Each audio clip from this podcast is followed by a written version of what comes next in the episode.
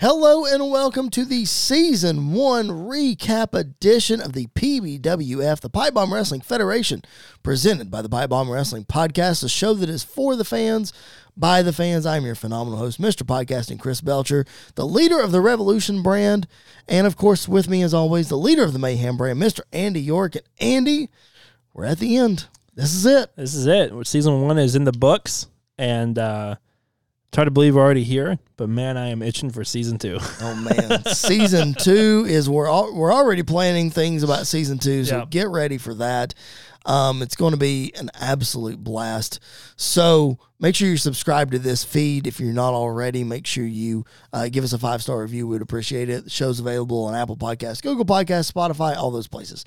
So make sure you give us a review. We would appreciate it very much. And if you're just now stumbling on the season one recap episode, I would advise you to hit pause Yeah. and go back and listen to what has happened before we tell you what has happened. Yeah, yeah. This is the official spoiler alert warning. So if you have not gone back and listened, Yep. I would highly encourage you to go back and listen. We're about a minute in, so spoiler alert, we're going to talk about all things that happened. yeah, yeah.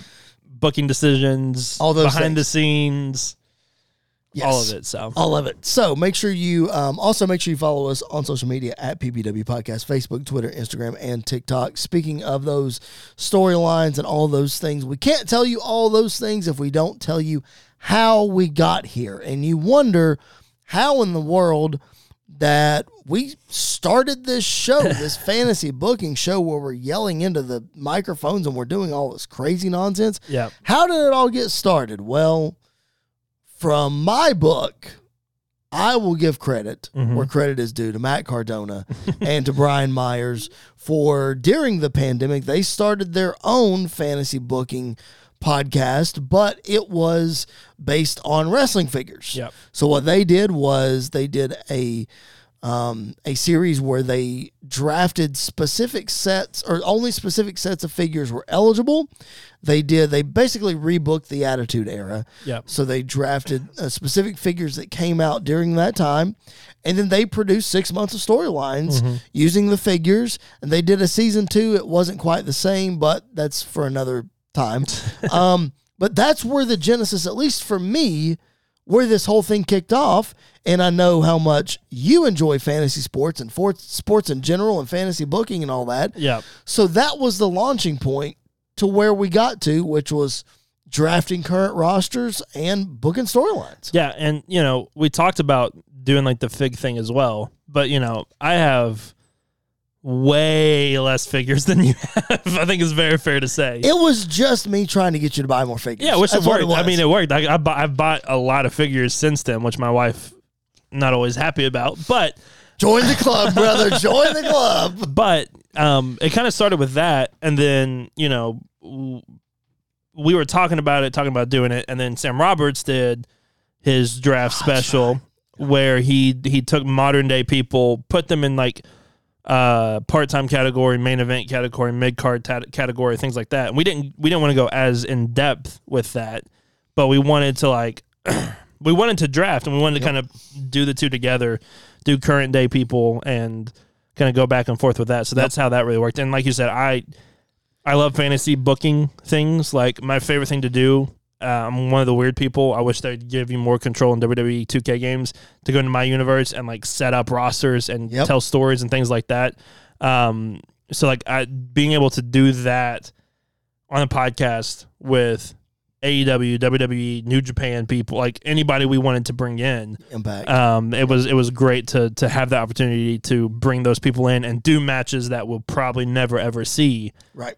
but we can do them because you know we're fantasy booking it. And you know, it wasn't just this big fantasy, you know, no rules, no none of that. We were we were sensible about it. We took injuries into account We did. and you know, we Well, for the most part, for the yeah. I messed up at the beginning, but we'll talk about that here in a minute. Probably I mean, good grief. Yeah, you drafted Kenny Omega he was injured. injured. He None was of on us the first show. none of us realized it. None I- of us. He was like my second or third segment was Kenny Omega. Yeah, and he showed up on the first show, and we had the rule of okay, if the guy is currently injured when you draft them, then he can't show up for at forgot he least a was month. injured. I completely forgot he was We all injured. did. It's fine. Yeah, and he showed up, and then like when he returned, I was like, "Oh yeah, Kenny's." Oh wait a minute, I was not supposed to use him for the first month. We've been doing this whole thing wrong. yeah, it's fine. It's fine. No everybody, everybody else though, we followed the the injury rule The protocol. and if like with Triple H, if they're retired because of medical reasons, medi- yeah, medical medically reasons, Yep. they could get physical, but they couldn't wrestle. Very limited. Yeah. Very limited. Um, so we took all that in consideration. Basically, what we did is we took modern day wrestling and we drafted them just as they are. Right. So if you listen to the end of the line, um, speaking of Triple H and that Undertaker situation, I had Sting come out and confront Undertaker for the very first time in the ring. Yeah. Well, if we were to put that match in the ring and actually have it happen, it would be current day Sting versus current day Undertaker. Yeah. I don't know a lot of people that actually want to see current day Sting versus current day Undertaker, maybe 15, 20 years ago, Right. but Even not five years ago, probably. even yeah, but not so that that was the the specs and the Right. parameters that we gave ourselves is Right. current day stuff. yeah, and which is why you know I didn't bring in Taker at the beginning. Right. One off at the very very end, in a in a not a quick match, but like in a match where he could do what he does, and then we go home, like that type of thing. So Right. it was it was really interesting to have that kind of mindset with it, which is why I kind of stayed away or tried to stay away from people that had a lot of limits Right. on them. For sure. So we gave ourselves the ability to, to draft, like you mentioned, in different categories Mm-hmm. and part timers. Uh, you know, I had Sting as a part timer. You had John Cena. John Cena didn't come in until about halfway through. Month three, something like that. Yeah, Sting didn't come in until about halfway through for me. Yeah. So those part timers, and we really kind of got convoluted in, in the way that we worked with some of them. Yeah. um, which is fine. Which, spoiler alert, as we get ready to draft coming up next season, we've sort of eliminated those categories, and we've just kind of said, okay, you gotta at least have this many men and this many women Yep. on your roster. You can do whatever you want. and do whatever you want Yeah. at that point. So, um, again, this first season was sort of let's see how it goes. Let's see what we like. Let's see what we don't like. yeah. Um, and we, when we did this, when we started doing this, we had the draft. You get all excited about your rosters, and then throughout the season, we've talked about this several times. How much of a peek behind the curtain this gives us when we actually get into the weeds and we're trying to book these people. Right. What was that like for you when you were f- starting to book these things and you realized, oh, I haven't used this person, or I need to use this person, or just what what how that opened your eyes to actual wrestling? Yeah, it opened my eyes a lot because like I had the people I use basically on a weekly basis. Yep. Like my main eventers, my the people that the show was was based around. and then I had other people that were like could easily be main eventers that I wanted to use, but I couldn't find spots to use them in because I had already taken up so many spots. And we I had to give spots for my my champions, um, which we have four. We had the tag, the mid card, the women's, and the main, like the Right. the world heavyweight champion. So that was like four to seven segments right there, depending on what you did. Sure. And then you know you've got some other main event people. Like I focused a lot on Bray Wyatt when I, when he appeared. Um, I focused a lot on um, I focused a lot on Cena when he appeared too for the first time. So like I focused on a lot of those people. So like some people that I wanted to use kind of fell by the wayside because Yep. I didn't have anything for them at the moment. But then it would kind of give me ideas of like, okay, I got to start introducing this person. And when I introduce this person, I have to find a way to storyline remove somebody else to where it's not like I'm not using them anymore or something like that. If there was one person that you could pick on your roster, and maybe it's two, maybe it's a tag team, Yep. somebody that you thought you would use more, but you didn't, or wanted to use more, Yeah. but you just couldn't find a spot for. If you had to pick one or two, who would that be? Drew McIntyre Mm. for one. And then I kind of booked myself in a corner with Malachi Black in Oh. some ways. Okay. um, which the end result I'm, fi- I'm I'm fine with. Yep. But I didn't get to use him. a- I didn't get to use him a whole lot Mm-hmm. throughout the rest of the season. So like those two are probably the two that I was like looking back on it. Man, I didn't use Drew. Like I barely used Drew, which frustrates me a little. Yep. And then Malachi was like, yeah, I kind of booked him into this corner where he couldn't really do anything without Bray. But you know, I don't know how I'm going to get him apart from Bray without having this match. But this match needs to happen at the end. So like, I don't know what I'm going to do until then. Uh, I've got two, and this sort of leads me. It's really two questions in one. Somebody you thought you would use more, and then maybe somebody you, and you can answer this too if this is different for you. Somebody you would have used differently, Mm-hmm. just like the way that the story progressed. You you were sort of booked into a corner, like you said, Right. and you wished maybe you would have used Malachi differently than what you did, but you got into this corner and you said, "Well, I kind of have to go this way." right. You know what I mean? Yeah. Is there anybody else besides Malachi Um, that you thought about that for? Kind of Wardlow too. Okay. Like when he got put together with Revision, and then Revision kind of fell apart. He was kind of feuding with Triple H at the same time, but you know I was focused on Seth and Triple H. Yep. So that's when kind of, but I kind of got through with that because I put Joe back with Triple H, and then Joe and Wardlow went at it. So it was like those two Right. were kind of feuding with the Triple H thing. So probably Wardlow is another one where I used him, but I wish I could have used him in better spots. Sure. Hands down for me, the one that I would change is the Usos. Yeah. Because I, the Usos, if you listen to our regular podcast, by the way, Pie Bomb Wrestling Podcast drops every Friday on a separate feed. Make sure you go subscribe to that as well. Um, available wherever you find your podcast and on the BodySlam.net YouTube channel. Yep. Um, we talk about it on the regular podcast all the time. The Usos are my favorite tag team. there's n- there's no ands, ifs, buts about it. Those guys are my favorite and have been for probably the last six, seven years. Right. Ever since they turned heel on SmackDown, I'll never forget it. Yeah. And they started with the new Usos music. Like it's off to the races for Yep. me. But I had them on my roster. And I was booking the bloodline because I had Roman as well, booking the bloodline similar similarly to the way they are booked on TV, but I didn't want to give the Usos the tag titles because I didn't want to replicate exactly what was on TV. Right. And I was afraid if I gave them the titles at the same time with Roman, I would just do the exact same thing. Right. So I intentionally avoided it. If if you guys listen to the Eve of Destruction, uh, week twenty four, Yeah. um, our last TV before the pay per views, I said repeatedly the Usos were getting their first tag team title shot of the season, Yeah. and it happened on the last TV of the season. That blew my mind when you said that. first time. Because I was trying to think back. I was like, man, I feel like they've fought for the titles before, but they were always in qualifying matches where Exactly. they lost. Exactly. Yeah. They were in the way that it started. They were in the battle royal. Yeah. and they got thrown out of the battle royal to qualify for the match. And then they we had a tournament. Yeah. They got beat in the tournament. Yeah. So they never had a tag title match. Crazy. So if I could have booked them differently, I would have. But I, I like you said about Malachi, I Yeah. booked myself into a corner because I was like, I need to do something different.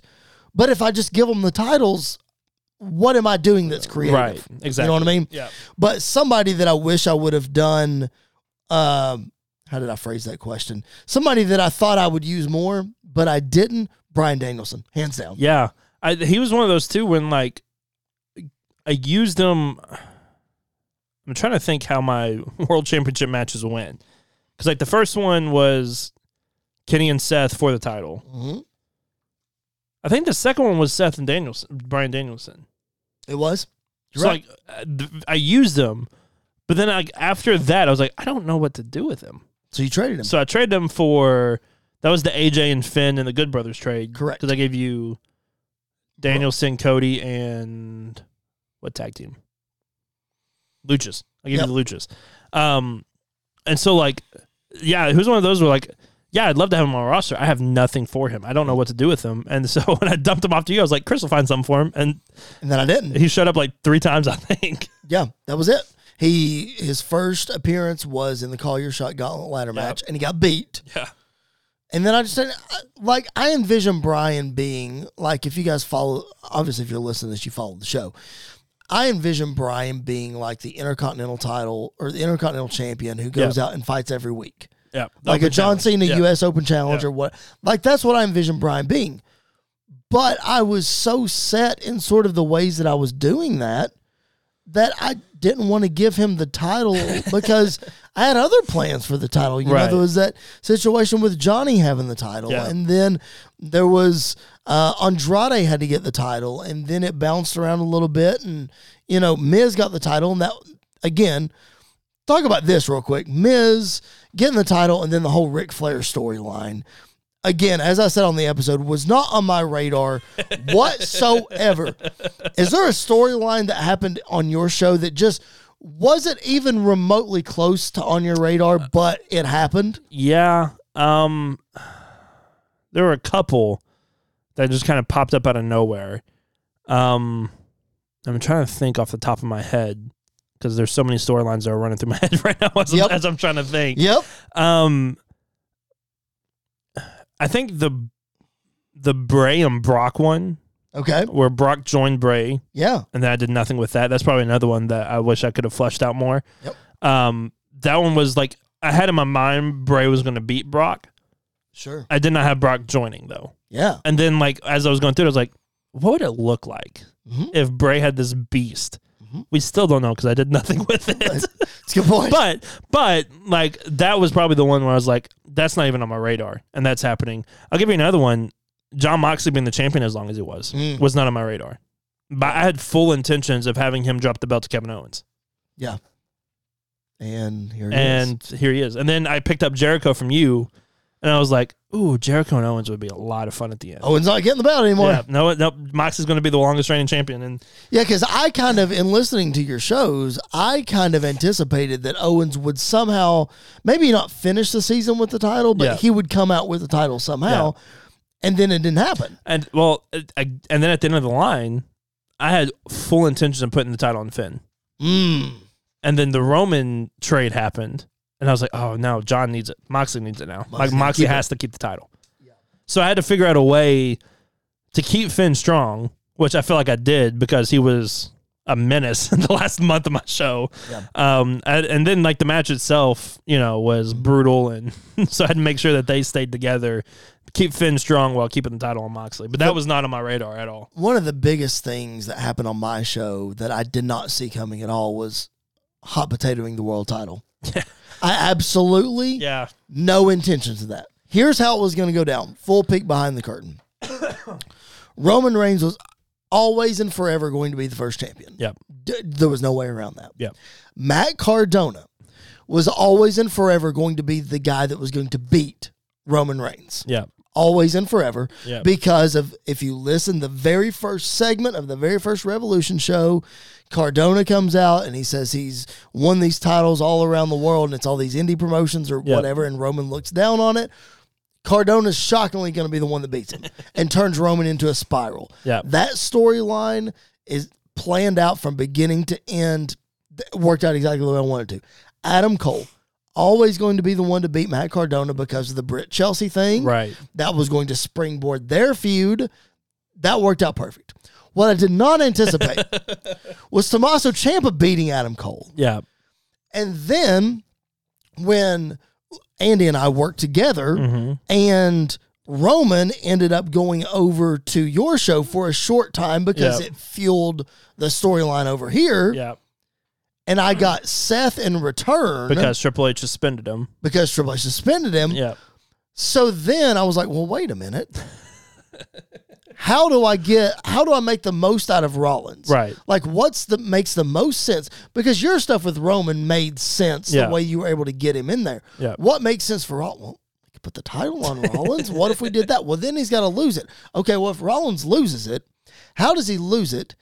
And and is the strongest that he ever is Right. by losing it. Well, he can drop it to Cody. That Yeah. that works. All the while I knew that I had this Randy Orton ace up my sleeve. Yeah, So then when this Rollins thing comes up, I was like, Cody Randy. yeah. Tells Duh. itself. It tells itself. It yeah. works perfect. Yeah. That was not even close to on my radar. Yeah, I that was one of the things that shocked me is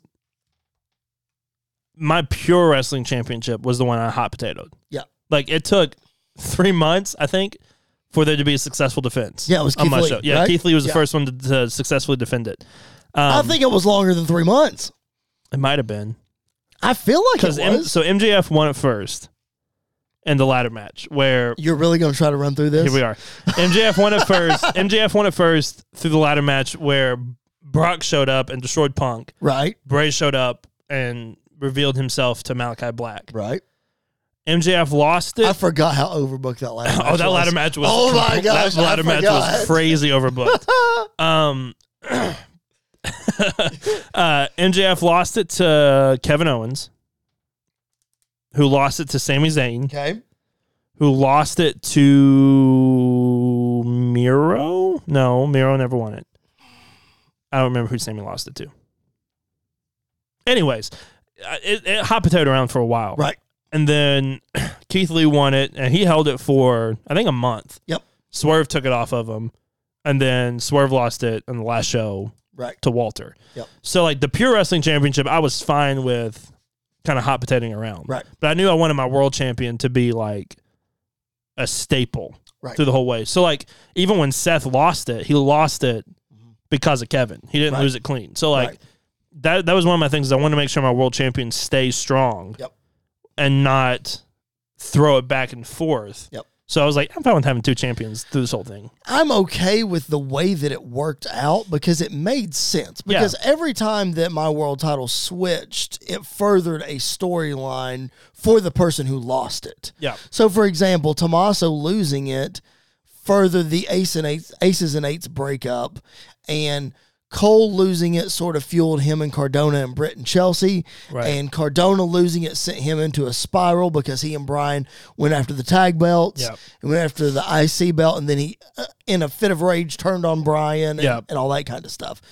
Um, and Rollins kind of rode off in the sunset, and then we'll see how Cody responds to losing the title in season two. Right. Um, but speaking of all these storylines that were like we didn't see coming, all this kind of stuff. Before we get to the positive, let's go to the negative first. Is there a storyline that you did this year, whether you planned it Yeah. or you didn't plan it, but you just went for it and you just regret it? You're like, I just wish I hadn't done that. Whether you planned it and said, "Oh, that didn't work out like I saw it," or Yeah. just one you just didn't want to do, but it happened.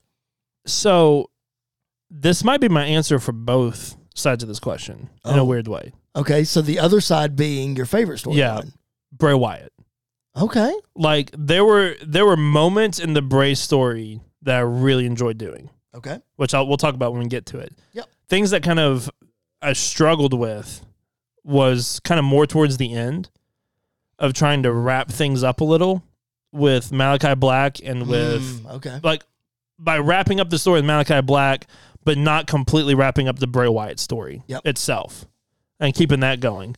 Um, so that was probably one of the ones where I was like, I'm not mad about it. I just wish I could have done some things differently with it. Sure. Um, another one probably would be with my tag titles, like the whole the whole way through. Okay. Like I I I didn't. It's like the Young Bucks, kind of like the Usos. The Young Bucks didn't win the tag titles until the, The very end. The end. The very end.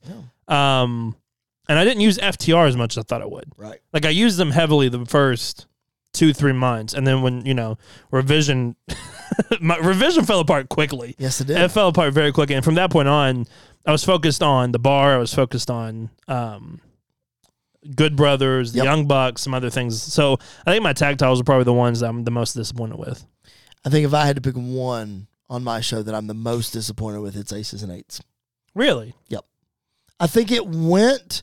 I booked it exactly the way I wanted to book it. Yeah. But I just wish it would have been more impactful. Like because you remember when we drafted, Yeah. you drafted Bully Ray, and I almost came across the table you on you. Yeah, you did. Because I wanted Bully. and then I murdered him like week three, and then dropped him. And then I literally traded Charlotte for Taz because I needed Taz Mm-hmm. In Aces and Eights because he was in the original Aces and Eights. Yeah. And I was so excited to build this faction because I I remember being so thrilled. Like Santana and Ortiz is perfect for this. It, it's going to be great. And then it got the NWO vibe, and I brought Beer Money in. And Karrion Cross, who had no business being in Aces and Eights, but That was the one. That I thought it was a great idea, and it just didn't work. That was the one that I was like, because full disclosure, when we did like pickups, I was like, yeah, I could pick up Karrion because like it was a hard, it was a hard thing trying to find somebody to face Seth. that Sure. made sense for Triple H because like obviously the first person that popped in my mind was Sean, and you're like, can't do Sean, I already got him. I was like, well, that sucks. I'll do Karrion Cross, and he went, got him too, and I was like, what are you going to use Karrion Cross for? And when he showed up in Aces Eights, I was like, this is different. I could see it though. Yep. Like partially, I could see it. So like Yep. that was one of the ones I was like, I wish I had him, but I kind of I Well- see where you're going with them. I, I it, it just wasn't executed well. Yeah. Like in my head, I wanted to do take out Ciampa because that he was not originally a part of the plan. right. It was going to be the divi- the group was built around Karrion Cross, and I was going to push him, maybe not to the world title, but I was going to push him to be a killer because I called him Killer Cross on the Yeah. show on the show, Yeah. not Karrion. Well, then I was trying to find a way for Ciampa and Johnny and what was happening there. And so insert aces and eights. And then it kind of went off the rails. Yeah. But I just, I don't know. I wish I would have handled ace, aces and eights a little bit different. Yeah, and I, you know, I they were one of the ones I did not in a million years thought would show up on your show. It's like mm-hmm. when you when they first showed up, I was like, this is cool. Like aces and eights were when I was watching Impact. Yeah. it was ace and like aces and eights were running wild. And so I was like, you have Luke Gallows, you could throw Luke Gallows in there. Like you had a lot of people in there. Yeah. Uh, I was just hoping Mr. Kennedy would show up at some Well, point, but know. he, he never did. We've always got we've always got season two. I may I may bring back aces and eights. We'll see. Yeah. I don't know. Maybe I'll maybe I'll take a second stab at them and, and see what happens. Uh, you mentioned the Bray Wyatt storyline uh, and it being a good thing. Mm-hmm. I will tell you this: it's probably my favorite storyline that you produced all season Really? because not necessarily my favorite moment, but probably my favorite storyline because I was always every single week that we would go to record. I could not wait to see what Bray did next because you would always come with these weird. Now, full disclosure, there's no video for this podcast, Right. So when you would play these weird vignettes or whatever, Yeah. Like, I had to describe everything that was happening. and not only that, but like it allows your imagination to go to those places that Bray himself in real life Yeah. takes you to. yeah. So like trying to visualize all that and those kind of things, that was compa- that was super compelling to me. I absolutely loved it. I think my favorite thing I did with Bray was those vignettes where like it started with like somebody walking through the desert Yep. and you walk up to a burnt house. Yep. Which obviously plays into Randy catching his house on fire. And Sure. then you walk in and you've got like um the rocking chair Mm-hmm. and you've got the hanging doll heads from that horrible House of Horrors Yep. match. Yep. And then you walk up the stairs and you've got the the white sheep mask and the black sheep mask from uh, Erick Rowan and Braun because Braun wore the, the black, Black sheep one, mask. And then you walk down the hallway and in the in the corridor in the in the that massive room or whatever, you had the House of Black on their knees with their arms stretched out and the fiend standing there. And then somebody snaps the fiend's neck, and then we cut to like the next week. It's Bray and like well, like but like I did like little vignettes in front of Bray where it was like seeing his armband. Um, I think I did a goat for Yes, Brian. Brian. I did the Vipers striking the Yep. um the camera. So like I did little callbacks to that, and then it was just like Bray's the one that killed the fiend. So I did that before Bray even announced that That's true. he did that. Um, and I had no idea where I was going with that storyline Yeah. when I wrote that. That's the next question I'm going to ask you, uh, and then I'll get back to uh, you maybe picking a storyline on my show. But that's the next question I'm going to ask you is like, how many storylines? And you don't have to give me an exact number. Right. How many storylines did you know from beginning to end before you started? Like, did you have any picked out where you're like, this is where I'm starting, Yeah. this is where I'm ending, and I have a pretty good idea of how I'm going to get there? Probably Seth and Triple H Okay. would be the first one. Yep. Um, I didn't know what the final match was going to look like, but I knew there was going to be something at the last show Yeah. to end end that. Sure. Um, probably Bray and Malachi as well was kind of like in the plans to always happen. Okay. Um, at the end, um, not from the beginning, but as soon as I picked up Finn Balor from you, I knew I wanted him in my main event Okay. on the final show. Okay. Um, Because I tried to do the whole club yeah, at once. yeah.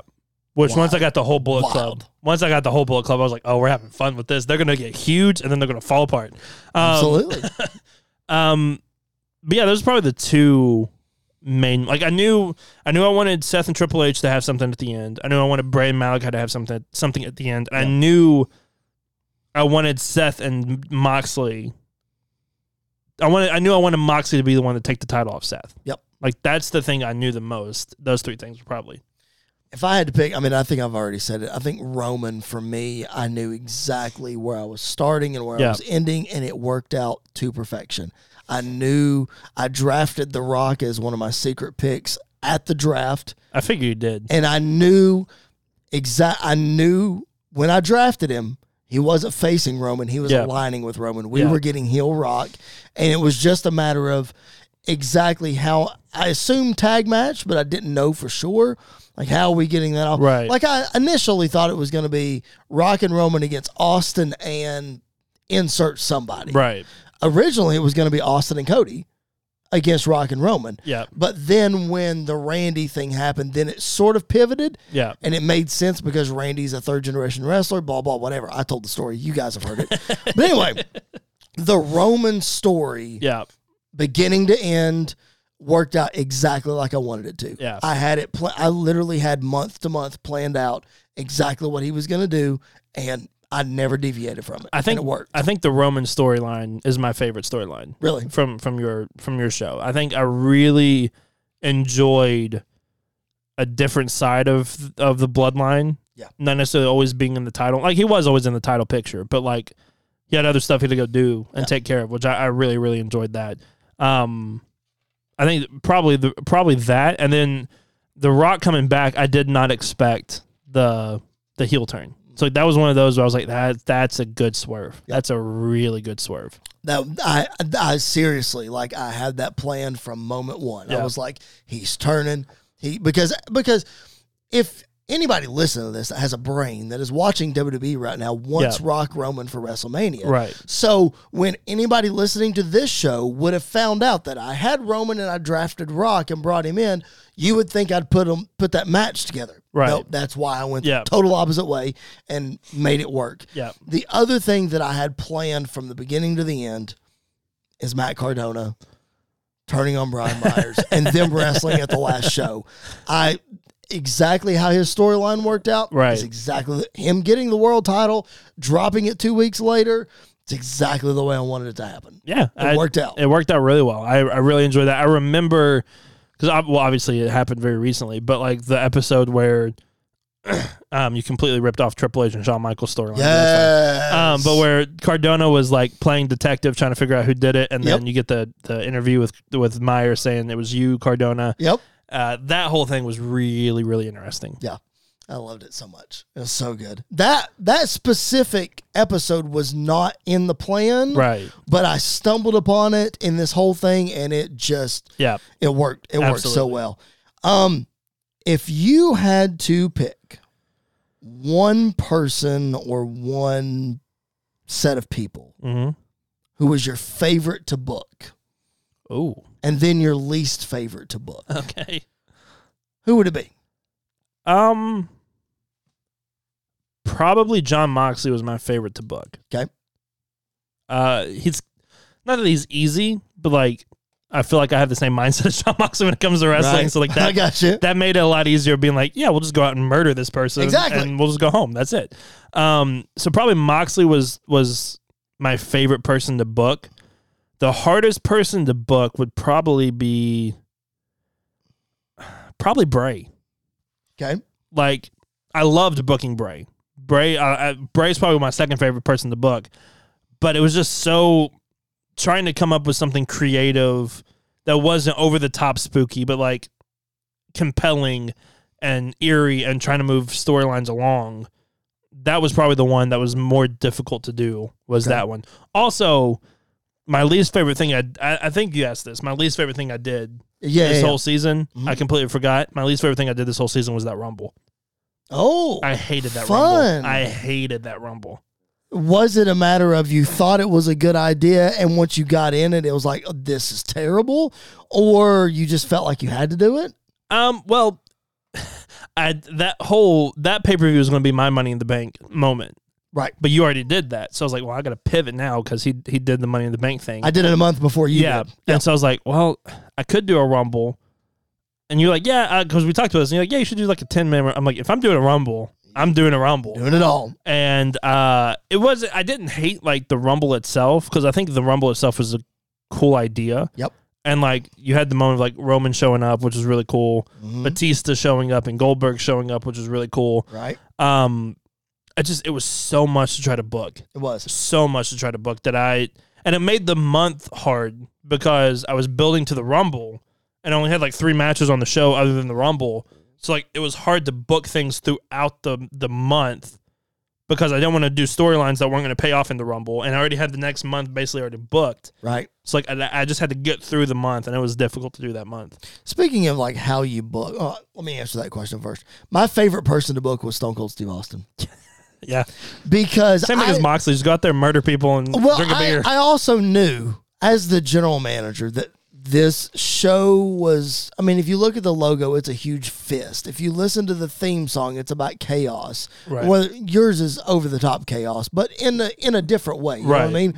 But with this show just being all over the place and being out of control, like it was easy for Austin to just, you know, try to gain control, but he couldn't ever gain control. And but that was a lot of fun to be able to tell that story. And then I really enjoyed booking. Um, crap, who was it? I just had another person that I really enjoyed booking. Um, I, I've, I'll tell you the person that was least enjoyable for me that I'm really upset about and that I have to try to get better at season two is Edge. I- Edge was one of those. I was like, I figured you would have used him a little more than you did. But Yep. again, it's one of those. There's so much going on that you have to book for. Right. Some people are just going to slip through the cracks. Sure. And Edge, unfortunately, got that season two. It's going to be different, though. Yep. Speaking of that, let's pivot there. If you're looking into season two, Yeah. what's something in season one that you felt like you didn't do well that you know you're going to do better at it season two, or you're going to make an effort to improve upon or change in season Yeah. two? I think more compelling world title storylines Okay.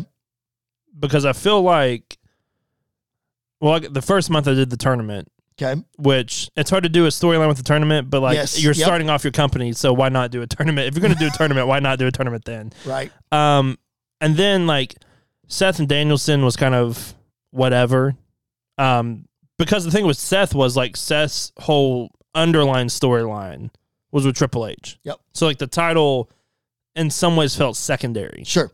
So then when Moxley took the title off of him, he went straight into the feud with um he took the title off Seth in month three. Month four is the Rumble, which is when he went to the feud with Kevin Owens. Right. Um I think was it month four? Yeah, I think it was month four that that Moxley beat Owens. Month five, Moxley beat. No, it was month five that Moxley beat Owens. Month yeah, mo- month five was Moxley Owens. Month four month was Roman. four with no month month four was Seth Moxley because it, the turn happened at the Rumble because Jericho showed up That's right. and cost Seth. No, no, no, no, no. Here it is. Ready? Here we go. I figured it out. Month four was Seth KO at the Rumble, Oh yeah, yeah, yeah, yeah. And that's what and it was. Moxley and Roman. No, because Roman, Roman and was in Moxley, the Rumble. Ro- Roman, Roman was in the Rumble, and that match happened the ne- the the TV after. That's right. That's right. Moxley, who did, I got on my computer. I'm gonna have to look it up. Moxley faced somebody, um, because it wasn't Drew, and it wasn't. It was um It's gonna bug me now. um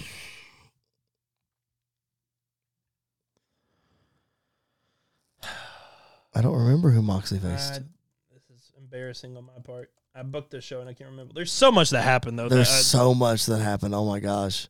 There are a I'm glad Of, I kept all these scripts though, oh, me too. I've got them all. because it kicked off the show. No, Seth KO kicked off the show. Punk Moxley, that's what it was. Oh, okay. Yeah, Yeah, was Punk Moxley. Um, so he faced Punk, and then he faced Kevin, and then he faced Finn. Right. So like, there wasn't a whole lot of storylines being built into it, like long term storylines. So I think that's what I'm going to focus on next season more is long term storylines, Mhm. which I've kind of already have started that process of, of thinking how to do that. Yeah, that's one thing I'm going to make sure to do is I'm very happy with how Roman turned out. Very happy with how Cardona tar- started out. Or you know what I'm trying to say. how it started and how it ended. yeah, yeah, yeah, Turned yeah. out, that's yeah, the yeah, word. yeah, yeah. Um, so I'm going to make sure that after we do the draft, I'm going to make sure that I sit down and I figure out. Cause that was one thing is like I had these ideas of things I how storylines I wanted them to go from month one to month six, Yeah. but I didn't know the exact matches of how I wanted to, you know, shape out the last show. Yeah. That's going to be my thing is I'm going to figure out what matches I want for the show and then try to work backwards that way. Right. But one thing that I know that I'm going to improve on is my women's division. Yes. Like I felt like my women's division just sucked. Like I had Alexa Bliss, I had Candice LeRae, I had Charlotte Flair. I will say that I'm very proud of how I booked Shayna Baszler early on. Yeah. Like that coming out of nowhere and her being champion for like three months. Yeah. Like I, I was very proud of that. That was when I drafted her. I was like, she's winning the title first, and you know, so I'm I'm proud of that. But everybody else, you know, kind of got the shaft. So I want to get better at that. The other favorite wrestler to book that I forgot that I've remembered now, and the reason I forgot him is because I traded him to you. It's Chris Jericho Yeah. Yeah. the Jericho's way that I was a, the way that I booked Jericho, especially like my crowning moment of the whole season was episode one with R Truth Yep. And Chris Jericho. it was all downhill after that. It was. But I knew when I drafted R Truth that he was going to be in a segment with Chris Jericho and something like that was going to happen and it was going to be great. Yeah. Yeah. I. I'm glad I picked him up from you. Yes. And uh, spoiler, he's on my protected list. Ah, yeah, yeah. So, because I've got good plans for Jericho in, in season two, so I'm looking forward to it. I wanted him back, but it's fine. um, is there a wrestler going back to season one, not looking ahead to season two anymore, uh, which we'll get to in a minute? Is there a wrestler that you used a lot more on your show than you would have thought that you would have? yeah. Um, I used MJF a lot more Okay. than I thought I would. Okay. Um, which I'm totally fine with because uh, the storyline with him and McAfee was one of my favorite things I did Okay. this season. Um, and then him trying to, him trying to uh, be the one to face Seth at of the line. That and was hilarious. And then. Seth just completely wiping him out backstage was fantastic. Um, I used MJF a lot more than I thought I would. Um, I used Ruby Soho a lot more than I thought I did. I was really happy when she got in the Bullet Club. when I put her was a part of the cool. Bullet Club, I was like, uh, that was kind of that wasn't planned from the beginning, but that was like thinking about it. Like Ruby part of the Bullet Club would be really cool, Yeah. and they need like a, a, a part of the women's division. Yep. So like that was one of them that was I, I really really enjoyed that. Um, probably MJF though was the one I, th- I didn't think I would use as much as I ended up using him. You're going to get a kick out of this. You ready? I bet I know who yours is. oh, oh, guess who is it? Double J. Yep. Yep. yeah. Yeah. Nowhere on my Oh, radar. yeah. was Jeff Jarrett wrestling all six months. Yeah. But when the running joke started, Yeah. I had to run with it. That I may change my mind on my favorite storyline of the year. My favorite storyline of the year might be just Jeff Jarrett. Jeff Jarrett getting a world title match in month Oh two. my gosh! And I thought he won it for a second too. Me and Brad about flipped the table. We both said if Jarrett if Jarrett beats Roman, we're flipping the table and walking out of here right now. Oh, I loved it so much. I loved Jeff Jarrett, especially getting that world title shot. Because I'm like, this is why this show is so much fun. And for like, if you guys listen to the show, you know that Andy and I have worked together on a lot of things. Yeah. Like Roman Reigns was absolutely not supposed to appear on your show, but when it was in the plans all along for Yeah. him to take a month off and then come back. It was not in the plans for him to be on Andy's show, but when he appeared on Andy's show, or when we talked about it, I was like, that's a great idea. Yeah. So for all the times that we worked together, that's great. But for all the times that we keep things from each other Oh, man. to pop each other, like when I when the pop happened, Mm-hmm. the first time Jeff Jarrett showed up, I, I immediately I was like, I'm pivoting. He's facing Roman. it's gonna happen. He I don't care if it's on the TV or what. He is facing Roman for the belt. And Yeah. then it just happened to work out that I got to a pay per view with that. Yeah. I knew I had to do it Right. because it made sense. I'm trying to think what I did to try to pop you a couple of times. Like the towards the end, the Shawn stuff with Triple H. Oh my I gosh, trying to pop it you was with. so good. I Um, loved it so much. Maybe the Jon Moxley and Seth Rollins promo. Yes. The contract signing. That was the one that, That was so. Oh, I remember that so vividly Yeah. because because after it, I was like, "What color suit's he wearing?" Like like, that, that's all I'm missing right now Yeah. is what color And I suit think he's when wearing. I, I think when I told you like that's the color exactly I thought he was going to wear. Too. Yeah. Like it was it was just one of those like so good. stuff like that I did. And then like when when Brad was with us, I tried to do stuff with Bray and with Brock. Like I remember, I specifically remember I got him good with Brock and Bischoff being together. Yes. because I completely forgot I did that until just now. Uh, I did too. Brock great. and Bischoff being together because he was like, those are the two most people. Like, they're, those are the top two people I hate the most in professional wrestling, and you put them together, I hate you for it. And I was Yep. like, yeah, that's why I did it. Like, I had to exactly right. That's exactly right. Last question before we sort of, you know, put a bow on season one and preview season two and let you know when we're drafting and all that kind of fun stuff. Who are the, you don't even have to pick just one, you can pick others. Who are the people on my roster that you looked at like all seasons? Like, I really want them. Like, I really need those people. Yeah. And I'm very mad that I do not have them. Um, there was a portion where like Roman was like that for me. Okay. I wanted Roman. Um, probably like Randy. Okay. Oh, Randy, that's fun. Yeah. I didn't book him a lot this season either. No, but like the moments you did, I was like, man, I forgot about Randy. Like Randy would fit so well in some of these storylines. Yeah. Um, at the beginning, it was like I cannot believe I let Finn Balor go. Like I cannot Mm. believe Finn. Even going back and listening to, it, I was like, I cannot believe because when you said Finn Balor, I was like, I f- forgot about him on my list, and he was right there on my list. Yeah. That was the one that was like, that's the one that got away. I was like, Finn Balor was my one that got away, and then I got him back, so I was happy about that. Um, probably Roman would be at the top of the Sure. list, and then oddly enough, Britt Baker Okay. was another one because I was like, man, I got Becky. Britt and Becky would be fantastic. Yep. Britt and Sasha would be fantastic. Yep. Um, so like that was probably another one. I was like, man, I wish, I really wish I had them. Sasha was one for me, and I I was able to to get her in Right. a trade, which I'm very happy about. But Sasha was one for me. Becky was obviously one Yeah. for me, but I knew that I wasn't going to be able to get Becky without giving up Roman, Yeah. which I wasn't Yeah, going to do. yeah, I basically told you from the beginning, like I'm not. The only way I'll give up Becky is for Roman. Yeah, and that wasn't going to happen. Um, Seth, obviously, but now that full disclosure that that trade has Yeah. happened, it will be interesting to see what Yeah. happens in, in month two. I tell you one for me, but I couldn't figure out where to fit him in, and you can go ahead and know that he is very high on my draft list as Drew McIntyre. I really, really wanted Drew. He's on my list now too. Well, because I've got I've, I've I've thought about plans for him for season two, especially like full disclosure, especially since the Roman trade has happened now. Like Yep. there's so much there with with Roman and Drew. Yep. Um, plus another person that I know you probably have zero interest in getting that I'm very excited about trying to pick up. okay, Um, Okay. but yeah, Drew's gonna be one that I think we're gonna we're gonna find out. we're gonna fight over. We're gonna fight over Drew. But I'll tell you the big one, the one that and and this person is what what sparked me to write this question and to make sure that I asked this question. yeah The one all season long. Can you guess it? Triple H. Nope. Bischoff. Kevin Owens. Really? He's the one uh, from day one to the end.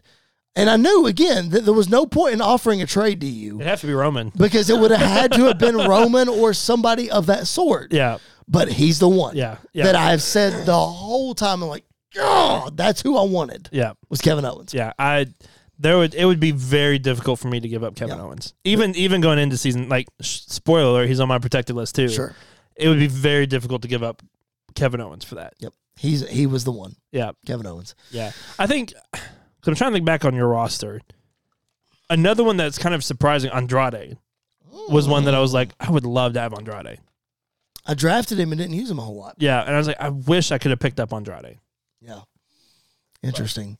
And then Cody was one for me, but we managed to work out a deal for Cody. Yeah. I can't believe I included AJ in that trade, but I was fine with it. but I did. Yeah.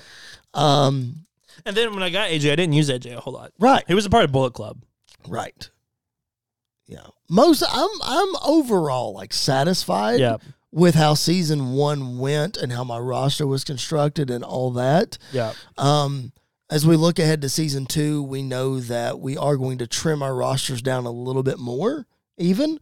Um, backstage personnel and non wrestlers and managers and all that aren't going to count towards our, because those are, we're, we'll openly talk about getting those and, and all that kind of stuff Right. unless it's somebody that just absolutely like we did fight over Taz. And We did fight over Taz. so that was that was the and like you, thing. you wanted to punch me in the face at the draft when I picked up both Triple H and Bischoff back. oh my gosh, that was back to back. because you already had Paul Heyman and Chelsea Green. Yeah. and so you're like, yeah, go ahead and pick two in a row. And I was like, okay, Triple H and Bischoff. Because I knew I wanted, I knew I needed Triple H for revision, So mad. and like I didn't know what I wanted to do. It was- I thought about putting Bischoff as GM, but then I picked up Regal too, and I was like, Regal's got to be my GM. Well, see that, and originally you had Mick Foley as your GM. Yeah. What a lot of people don't remember. Yeah, But um, yeah, those were the top two choices on my GM list. Yeah. was Triple H and Eric Bischoff. Yeah. So it'll be interesting to see how those I things just shake out. when I when I picked up Brock and I was looking at the manager list, I was like, obviously I can't use Paul Heyman. I was like, Bischoff would be very interesting with Sure Brock. would. Like I feel like they would work really well together. Sure. That- I mean, I think it would have worked great if you had have ran with it a little bit. Excuse me, a little bit longer. But I mean, it, I can't remember who killed Bischoff. uh, I think it was Bray. I don't remember. Was it Bray? No, it was Punk. Oh, that's right. It was Punk. That's right. Yeah, Punk took him out. That's right. Um, but as we look ahead to season two, we're going to trim our rosters down to 30 total people. and the way that is going to work, tag teams count as one. Yep. So there will be extra people on our roster, like Yep. more than 30 people. But we will have 10 people that we will protect, which we will announce that list before the draft starts of the people that we are protecting. Um, so we won't announce it here, so we'll leave you hanging on that. So 10 people that we will protect. And then the big three for three trade that happened at the end of the end of the line show. Of course, we've alluded to it. It's Roman and the Usos for Seth Rollins and FTR. Yep. Those will not count towards our protected, nor will they count against who we are drafting. They are automatically on our roster. So that is 13. We will then proceed to Twelve technically. technically 12. we will then proceed to draft 14. I guess that's right. It would be 12 because The tag because count tag one. team. So we will draft 15. Mm-hmm. Yes, 15 superstars. Okay. Man, woman, tag team, part time, all the time, doesn't matter. 15 superstars. And then we will have three additional surprise picks for a total of 30 superstars, 30 spots Yep. on the roster. So 15 and three plus that's that's 18 Mm-hmm. plus the 12, Mhm. that's 30. yep Plus, after every month, drops and pickups We will add two probably, probably. probably two, because the thing that we pigeonholed ourselves in in season one that we're both going to get better at season two is there there were people in the free agent pool, but we really had to pull from some from some stuff. You know, Yeah. we drafted a lot of stars, Yeah. and that's one thing too that we sort of ran into is who do you beat? yeah. You got to draft people to beat. That's what MJ, like MJF basically became a jobber for me. Yeah. And then like Sami Zayn won the title, but he was also a jobber. Drew McIntyre was not necessarily a jobber, but like didn't win a whole lot. you knew every time Dolph Ziggler came to the ring, he was going to lose for Yeah. me Yeah. and Carmella. So Poor Carmella. was that.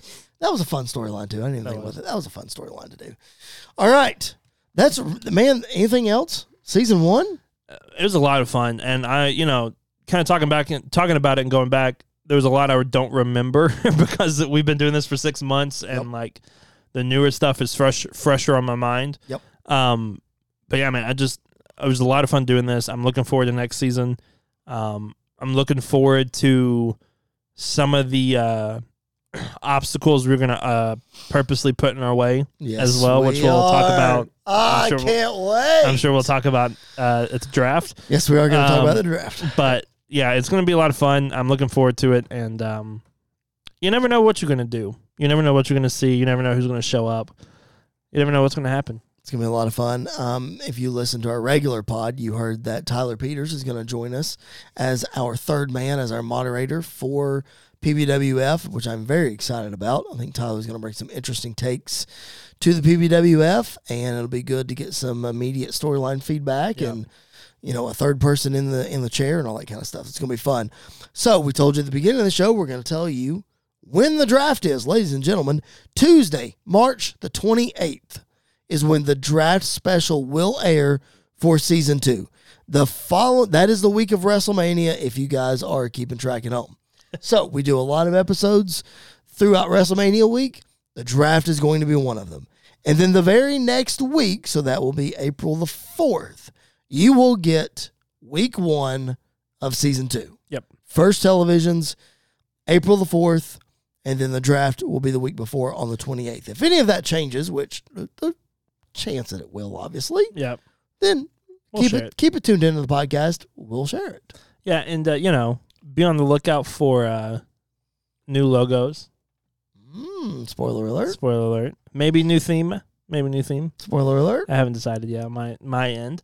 Um, there's just there's a lot that, that's going to change in season two. It's going to be uh, like season one, like we talked about. It's a proving ground. Like we're gonna Yeah. figure out what we like, what we don't like, what we're gonna change. There may even be some new titles. You never know. There's gonna be some new titles. You never know. I'll just tell you right now. Oh, there's gonna be- that's a spoiler. There's going to be some new titles. That's a spoiler. Yeah. There's gonna be some new titles. Um, Cody, Cody may want to come back to my show when it's all said and done. Oh, okay. see, I see where you're going with that. I see where you're going. Well, I'm going to tell you right now, you have to trade me Roman Reigns for. Seth Rollins and Cody Rhodes for Roman and insert jobber. fat chance. Pat McAfee. There you Okay, whatever. Anyway, you, The- you considered it for a second. the talks have already begun, ladies and gentlemen. Uh, we'll see who else I draft, and then I'll tell you. There you go. Yeah, yeah. yeah. All right, uh, that's gonna do it. That's a, that is a bow on season one officially. Again, Tuesday, March the twenty eighth will be the season two draft. Get ready for that. We had a lot of fun with this. You know, we talked about doing this for a long time. Like we said at the beginning of the show, trying to find different ways to do it, and ultimately, what we settled on, we're very happy with. And we said we didn't know how it was gonna go. We're gonna give it a shot, but we knew we were gonna have fun with it. And daggum, we've had fun and. We've been talking about season two for a very long time. We've been talking about season two since like month three. Yes. I think so. Yes, we certainly have. so uh, get ready. Tuesday, March 28th will be your draft for season two. Um, but make sure you're subscribed to this feed. That way you know when that pops up in case you forget. But mark your calendars, Tuesday, March 28th. Also, make sure you follow us at PBW Podcast on Facebook, Twitter, Instagram, and TikTok. Make sure you do that. We would appreciate it very much. All right. For Mr. Andy York, my name is Chris Belcher. Thanks for hanging out with us on this season one recap of the PBWF. We'll catch you guys down the road.